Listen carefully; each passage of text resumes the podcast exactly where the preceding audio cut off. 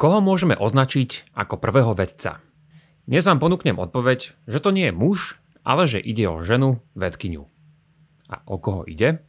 Stačí sa dnes pozrieť na škótsku 10-librovú bankovku, aby vám prezradila, že ide o Mary Somervillovú. A keďže sme sa s ňou mnohí doteraz asi nestretli, snáď sa nám s ňou podarí stretnúť v dnešnej dávke. Počúvate pravidelnú dávku, vzdelávací podcast pre zvedochtivých, ktorý nájdete aj na denníku ZME. Ja som Andrej Zeman a v mojich dávkach sa zaoberám témami religionistiky. Podporte našu tvorbu jednorazovo, trvalým príkazom alebo cez Patreon a všetko info je na pravidelnadavka.sk. Veľká vďaka, vážime si to.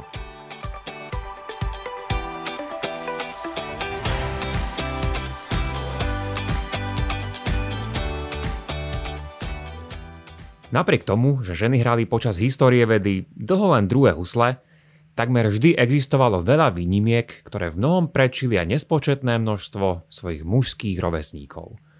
Našťastie, niektoré z týchto ženských mien sa stali všeobecne známe, ako je tomu určite v prípade napríklad Mary Curie alebo Florence Nightingaleovej. Stále však platí, že mnohé z týchto ženských zástupkyň, ktoré sa zaslúžili o zaznamenávanie, šírenie či dokonca formáciu vedeckých poznatkov, ostávajú dodnes medzi neodborníkmi zahalené kde si v histórii. A preto to treba zmeniť a v mojich dávkach si povedať aj konečne niečo o významných ženách. Ako ste asi už u mňa zvyknutí, vedecké otázky sú často blízko prepojené aj s tými náboženskými. A ako uvidíme, bude tomu tak aj v dnešnom prípade. Je tomu tak takmer vždy a všade, ale zvlášť pre tých, ktorí sa venujú Británii 19. storočia, tak ide o tak povediac zlatú baňu. Je to nakoniec storočie Charlesa Darwina. Avšak dialo sa toho oveľa viac. Mary sa však narodila takmer 30 rokov pred Darwinom a venovala sa tak trochu iným veciam ako on. Ale nepredbiehajme a začnime niekde opäť na začiatku. Napríklad niekde pri jej kolíske.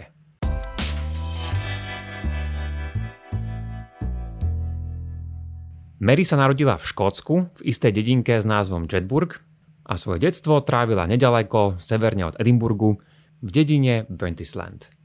Mala šťastie, že vo svojich talentoch a zvedavosti bola podporovaná zvlášť svojim otcom a jedným zo stríkov. Nie každý, a už vôbec nie každá žena v tejto dobe, mali takéto dobré zázemie. Nebola to však všetko len nejaká prechádzka rúžovou záradou, alebo ako by asi Mary povedala, prechádzka nebeskou oblohou. Jedna z vecí, ktoré ma na jej príbehu vždy zaujme, je dôležitosť toho, či naše okolie podporuje a či nám pomáha byť zvedavý. Aj to aj napriek rodinným či spoločenským očakávaniam. Bude to v jej živote opakujúci sa motív, ktorý si z nášho rozprávania zaisto všimnete a ktorý určite nie je menej dôležitý ani dnes. Keď mala Mary 10 rokov, tak ju rodina najprv poslala do istej internátnej školy do Masselburgu, čo je na východ od Edimburgu, kde sa za rok naučila čítať, počítať a tiež základy francúzštiny. A ako uvidíme, táto francúzština sa aj neskôr naozaj veľmi zíde. Začať sa učiť cudzí jazyk už od mladého veku nemôže byť zrejme nikdy na škodu. Po návrate domov z tejto internátnej školy sa aj zvedavosť pretavila do nových záujmov, a to do skúmania prírody okolo svojho bydliska a čítaním rôznych kníh v otcovej knižnici. Ako som už spomenul, jej otec chcel na jednej strane podporovať jej zvedavosť ale aj záujem o matematiku bol už pre neho trochu silná šálka škótskeho čaju. A tak jej otec zakázal naďalej sa matematike venovať. Mary bola nielen zvedavá, ale aj kreatívna. Tak jedným z týchto prejavov bolo to, že napriek tomuto zákazu začala vo svojom tínedžerskom veku čítať viaceré matematické texty a učebnice, a to potajomky.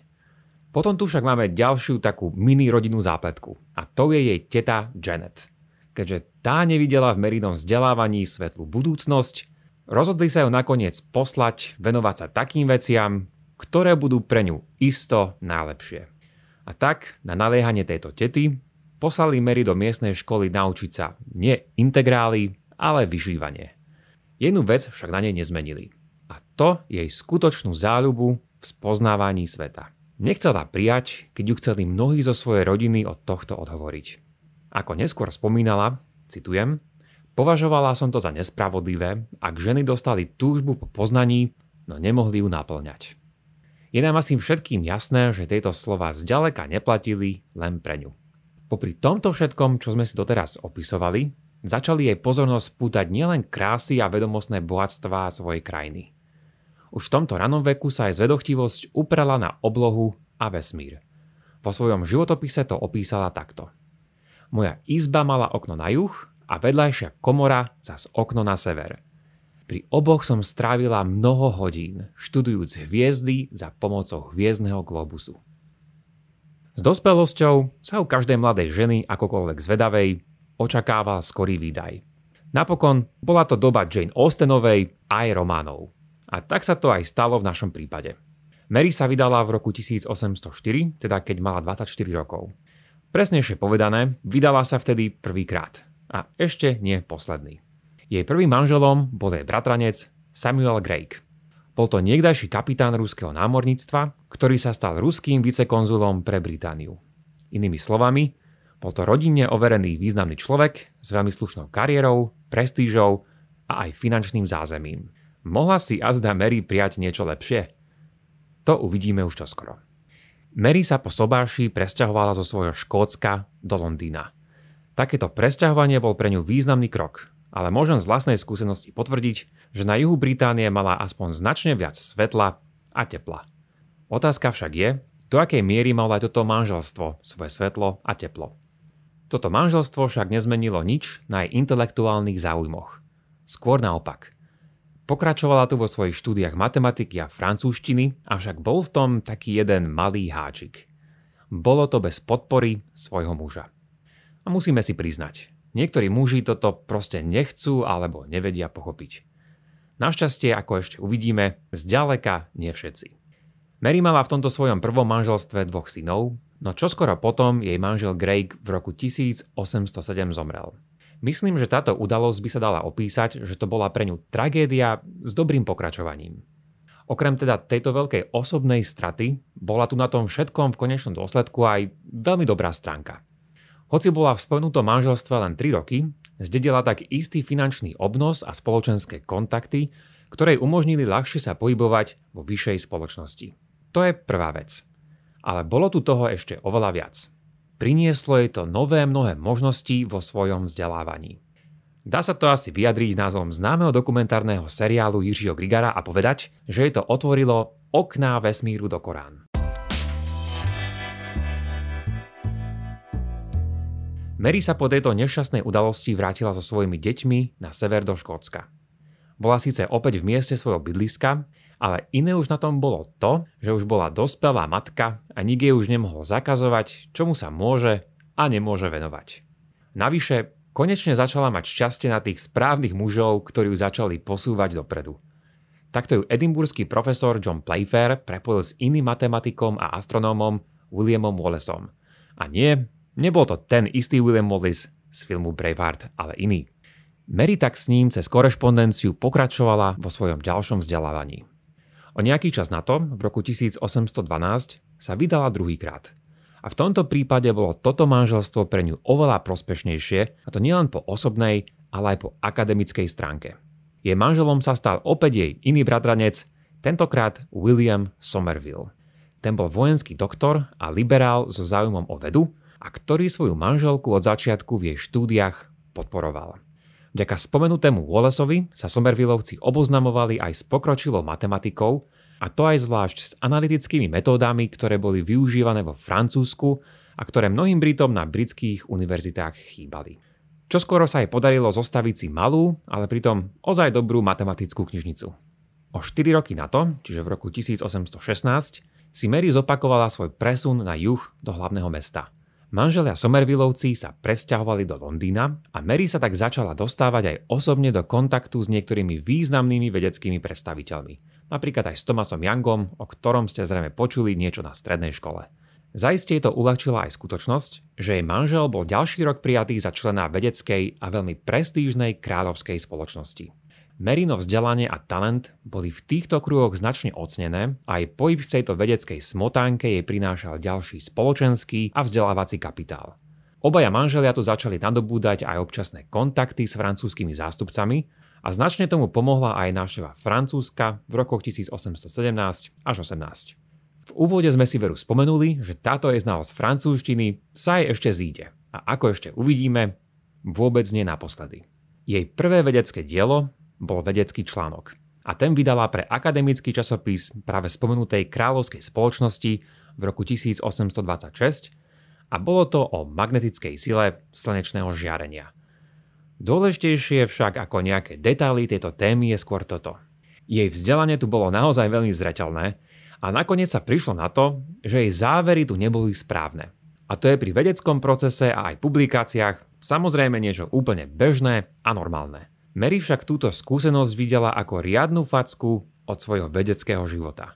Bolo to preto, lebo pointou tejto práce bolo práve to, že chcela ukázať, že vie robiť aj nový, originálny výskum a takto nielen využiť, ale aj verejne preukázať svoje doterajšie vzdelanie. A to nielen medzi nejakými kamarátmi či súkromnými učiteľmi, ale medzi tými najvplyvnejšími mužmi. Mala tú šancu. A ona sa mýlila. A až tak ju to dostalo, že spálila všetky kópie tejto publikácie. Jeden jej neskorší rukopis na to spomína takto. Citujem. Bola som si vedomá toho, že som nikdy sama nič neobjavila. Že som nebola vôbec originálna. Mala som síce vytrvalosť a inteligenciu, ale žiadnu genialitu. Tá povestná iskra z neba, že nám nepatrí. Sme stvorené z hliny, sme zo zeme a len Boh vie, či nejaké väčšie schopnosti nám budú dané v nejakom inom stave našej existencie. Dúfať v originálnu genialitu vo vede je však pre nás v tomto zúfalé. Konec citácie. No už ako sami ste počuli, toto boli riadne tvrdé slova a boli oveľa viac zatrpknuté, než nejakým spôsobom objektívne. Konec koncov, ďalší vývoj vedy jej v tomto vôbec nedal zapravdu, keďže ženy vo vede svoju originálnu genialitu už prejavili mnohokrát a každý deň ju naďalej samozrejme prejavujú. Zdá sa, že táto udalosť sa s ňou vliekla celý život a našťastie máme dobrý náznak toho, že predsa len od tejto prílišnej kritiky upustila. V spomínanom rukopise je posledný odstavec totižto preškrtnutý a celá táto spomenutá úvaha sa nakoniec do jej životopisu nedostala. Je však z toho vidno určite jedna vec. A to je, ako veľmi sa snažila uspieť a že jej najväčší kritici neboli muži v jej okolí, ale ona samotná. Navyše a našťastie tie najväčšie úspechy ju ešte len čakali. Preslávila sa totiž inými dielami, po ktorých jej už nik nemohol odoprieť jej matematickú výnimočnosť. Šlo tu predovšetkým o hlavne dve významné knihy, ktoré si dnes v krátkosti spomenieme – Čoskoro po týchto udalostiach v našom príbehu dostala Mary svoju veľkú životnú príležitosť. Bola totiž oslovená, aby vydala anglickú zjednodušenú verziu istého veľdiela, ktoré práve vyšlo vo Francúzsku. Touto prácou bolo životné dielo najväčšieho francúzského osvietenského astronóma, a to Pierre Simona Laplace. To malo názov Nebeská mechanika a vyšlo v piatich zväzkoch medzi rokmi 1799 až 1827. Pre Mary šlo naozaj o veľkú vec, keďže toto francúzske dielo bolo považované za najväčší intelektuálny úspech od čas Newtona, aspoň čo sa týka chápania nebeskej oblohy. Mary bola oslovená preto, lebo jej talenty, vzdelanie a znalosti francúzskej matematiky ju predurčovali ako veľmi vhodnú kandidátku. Jej tvrdá životná drina sa zdá sa nakoniec vyplatila. V konečnom dôsledku však nakoniec vydala iba úvod k tomuto dielu, a to v roku 1831. Bolo to preto, lebo spomínané dielo od Laplace bolo pre mnohých tak zložité, že potrebovalo svoj matematický úvod. Napísala a teda preložila aj jeho pokračovanie, ale toto už nikdy nevyšlo. Od tejto doby si však svoju slávu naozaj zaslúžila. Jej druhé významné dielo sa volalo o spojitosti fyzikálnych vied a vyšlo o 3 roky na to. V ňom rozoberala najnovšie vedecké poznatky z rôznych vedeckých disciplín a šlo o veľký úspech. Vyšlo v mnohých vydaniach a bolo preložené do niekoľkých európskych jazykov. No dobre, poviete, ale nadpis tejto dávky znie, ako sa prvou vedkyňou stala žena. Mal by som teda ešte vysvetliť túto podstatnú vec. A to je pravda, takže je za tým zhruba toto. V tej dobe sa ešte vôbec nepoužívalo anglické slovo pre vedca, teda slovo scientist. Slovo veda už dlho existovalo, ale pre osoby sa v Británii používali iné označenia. A to zvlášť prírodný filozof alebo muž vedy. Áno, muž vedy a žena vedy, teda aspoň ako slovné spojenie, vtedy ešte vôbec neexistovalo. Ale tu vstupuje na scénu naša dnešná hlavná ženská postava. Toto anglické označenie dostala totiž ako prvá práve ona. Toto slovo vytvoril v roku 1834 anglický polhistor William Hewell a to totižto vo svojej recenzii knihy o spojitosti fyzikálnych vied. A hoci tu Mary neoznačil týmto slovom naozaj explicitne, tak z opisu v tejto recenzii je jasné, že ty mal na mysli práve ju ako ten vhodný príklad. Iná vec je, že toto slovo sa v Británii až do konca 19. storočia ešte vôbec neuchytilo. V Amerike však áno. A podobne, u nás v našich končinách sa slovo vedec začalo používať až niekedy na začiatku 20. storočia. Ale ešte si musíme spomenúť jednu inú dôležitú vec. Mary neskúmala matematiku, nebeskú oblohu a vedu ako takú, len tak pre nejaké svoje potešenie. Zaiste aj to, ale bolo v tom viac. Bolo v tom hlboké uvažovanie nad tým, ako toto kozmické fungovanie reflektuje Božiu tvorbu plán či myšlienky. Vieme to, lebo nám sama o tom povedala. Citujem. Tieto rovnice, ktoré nám vravia o tom vševediacom, zraňajú v pár znakoch nemenné zákony vesmíru.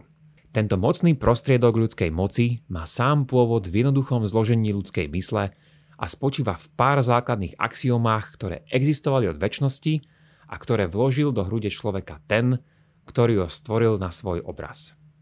Konec citácie.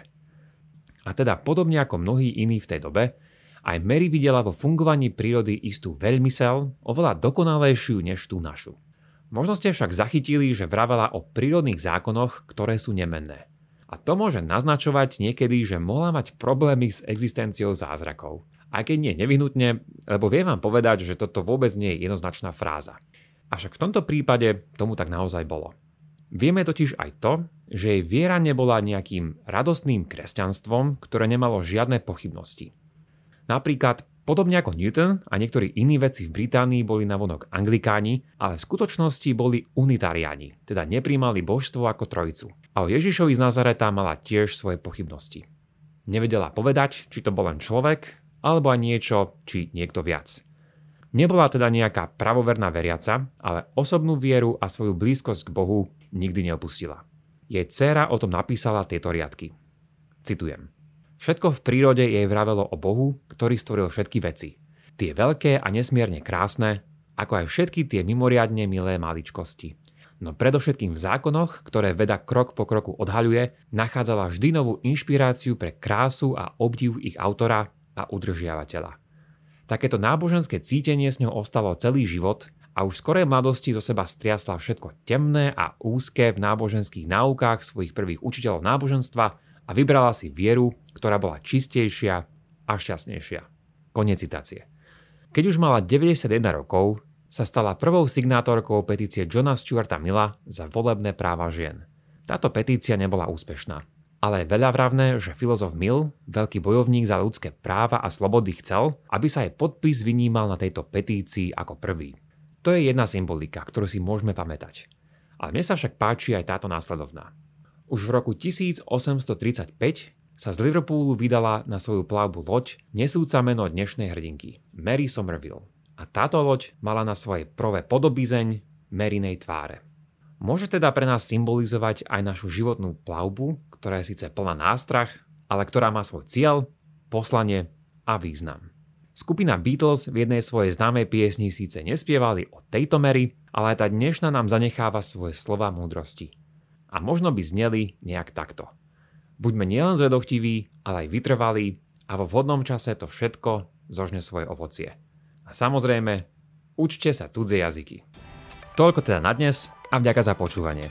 Ak máte ohľadom dnešnej dávky nejaký koment alebo otázku, napíšte mi ju cez naše sociálne siete alebo e-mailom na andrej.pravidelnadavka.sk Teším sa na vás na budúce. Buďte zvedochtiví ako Mary a nech vám to myslí.